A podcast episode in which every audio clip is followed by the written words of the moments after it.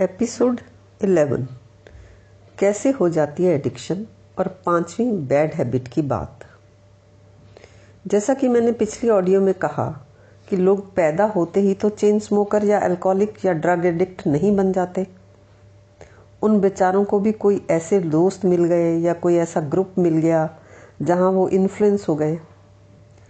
शुरू में तो वो सोचते हैं कि चार पाँच बार करके देखेंगे, फिर छोड़ देंगे। और फिर जैसे पूरी दुनिया के साथ होता है, उनके साथ भी वही होता है। शौक के लिए शुरू किया था, पड़ गई आदत। पर फिर चाह कर भी छोड़ नहीं पाते। तो एक तरह से फंस जाते हैं। पहले पहले ये कूल लगता था। एक एक्टिविटी मिल गई थी साथ करने को। जैसे जैसे वक्त बीतता है, परेशानी होने लगती है। अपनी ही इस आदत से अब ये नीड बन गई। अब वो इसके बिना रह ही नहीं पाते। शरीर मांगने लगता है। जब शुरू किया था, तब दिखा नहीं था। अल्टीमेटली कोई चाहता थोड़े ही है, स्मोक करना या ओवर ड्रिंक करना। सभी छोड़ना ही चाहते हैं, पर छूटती नहीं। पीने वालों को भी अच्छा नहीं लग रहा होता। उन्हें शर्म भी आती है, छुपाते फिरते हैं। तो ये एक दलदल ही तो है, जिसमें फंस गए तो फंस गए। पर इनके परिणामों को देखते हुए अवेयरनेस में धीरे धीरे छोड़ी भी जा सकती हैं ये आदतें। खैर, अब बात करते हैं अगली बैड हैबिट की। वो है फास्ट ड्राइविंग म्यूज़िक सुनते हुए, मज़ा लेते हुए परमिटेड लिमिट में आप आराम से गाड़ी को चलाकर कहीं भी जा सकते हैं। तो क्यों तेज़ चलाकर अपना और दूसरों का जीवन खतरे में डालकर ही सड़क पर चलना है? हाँ अगर तेज चलाने से किसी की जान आप बचा रहे हैं तो बात अलग है। तेज चलाना और नॉर्मल लिमिट में गाड़ी चलाकर कहीं पर पहुँचने से कोई बहुत ज़्यादा टाइम डिफरेंस नहीं होता। पर तुम तेज चलाकर बहुत बड़ा रिस्क ले रहे होते हो। कुछ लोगों को बस फास्ट ड्राइविंग में मज़ा आता है कि बस चलो देखते हैं कितनी स्पीड तक हम गाड़ी चला सकते हैं। बस सिर्फ़ उस मज़े के लिए अपने और दूसरों के जीवन को खतरे में डालना क्या वर्थ है? चलो, किसी भी वजह से, तुम तो बच भी गए, लेकिन कोई और तुम्हारी वजह से अपनी जान खो दे तो तुम्हारा जीवन भी तो बड़ा मुश्किल में पड़ेगा। और जीवन तो चलो बच गया, लेकिन उसके बाद पुलिस स्टेशन, कोर्ट, कचहरी, जेल, पता नहीं कहाँ कहाँ क्या क्या झेलना पड़ जाए।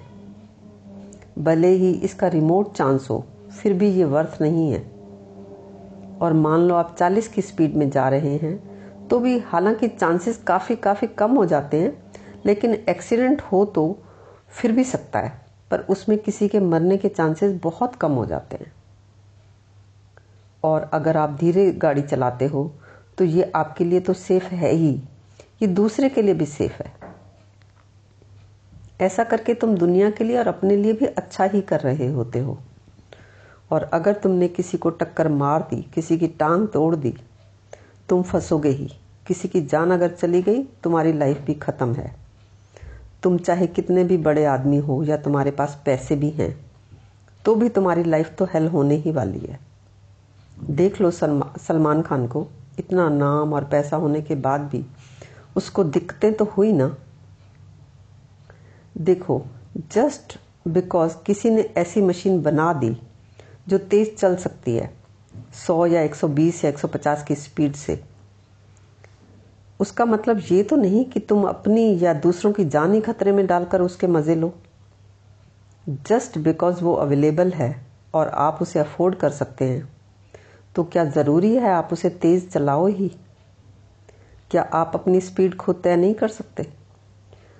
कार तेज़ चल सकती है तो क्यों ज़रूरी है कि तेज़ ही चलानी है? वो बिल्कुल अलग बात है कि किसी संयोग से भी किसी की डेथ हो जाती है और उसकी जिम्मेवारियाँ दूसरों पर आ जाती हैं। उसमें कुछ किया नहीं जा सकता। पर जहाँ किया जा सकता है कुछ, वहाँ भी ना करें तो अलग तरह का दुख। करने वाले के लिए क्रोध, घृणा, पछतावा होता है। वो बहुत अलग तरह का दुख होता है। तुम इस फ़र्क को समझ सकते हो। और किसी भी हालत में इन चीज़ों को चांस पर छोड़ना ना समझी होगी मेरा मतलब ये है कि हो सकता है कि कोई ऐसे लोग हों जो गाड़ी तेज चलाते हों, खुद खूब पीते भी हों, ज़रूरत से ज़्यादा पीते रहे हों, पर फिर भी लंबा जीवन जी ले, बिना ज़्यादा बीमार हुए और कोई ऐसे भी लोग हों जो कि सादा जीवन जीते हों, पर फिर भी बीमार रहते हों और अर्ली डेथ का शिकार हो जाएँ। फिर भी हम इन बैड हैबिट्स को नहीं पाल सकते। देखो लाइन से उतरना बहुत आसान होता है, पर खुद को एक बार लाइन पर डाल दो तो लाइन पर चलना आरामदायक होता है, अपने लिए भी और अपनों के लिए भी। और ये एक बहुत बड़ा लेसन है, एक पेरेंट के लिए भी। और सीखना तुम्हें है, ना कि इसका मतलब यह है कि तुम खुद तो इन्हीं आदतों में पड़े रहो और अपने बच्चों को सिखाना शुरू कर दो। कि बेटा खेलना शुरू करो, कि बेटा जंक मत खाओ। खुद से शुरू करो पहले। तुम अगर बैड हैबिट्स के शिकार हो तो ये हो नहीं सकता कि तुम्हारे बच्चे गलत आदतों के शिकार ना हो। गलत आदतें अलग हो सकती हैं। वो कहीं से भी कुछ भी पकड़ सकते हैं। अगर तुम खुद तो कुछ और करो और उन्हें कुछ और करने का ज्ञान दो तो उससे कुछ नहीं हो सकता। You have to teach by example so immediately stop your bad habits and work on your bad habits start with yourself and then only teach your children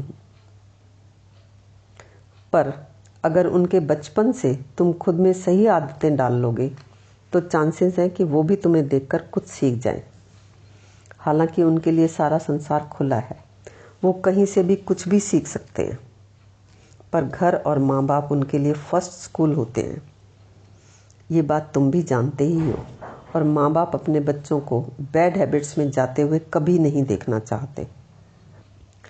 अगर तुम भी पेरेंट्स हो तो इस बात को रियलाइज़ कर सकते हो कि तुम कभी नहीं चाहोगे कि तुम्हारे बच्चे ऐसी ऐसी बैड हैबिट्स में जाएँ, जिसमें उनकी जान को ही खतरा हो जाए। तो क्या इसी बात का तुम दूसरा सिरा नहीं देख सकते कि तुम्हारे माँ बाप को कैसा लगता है जब उनके बच्चे बैड हैबिट्स में जा रहे होते हैं?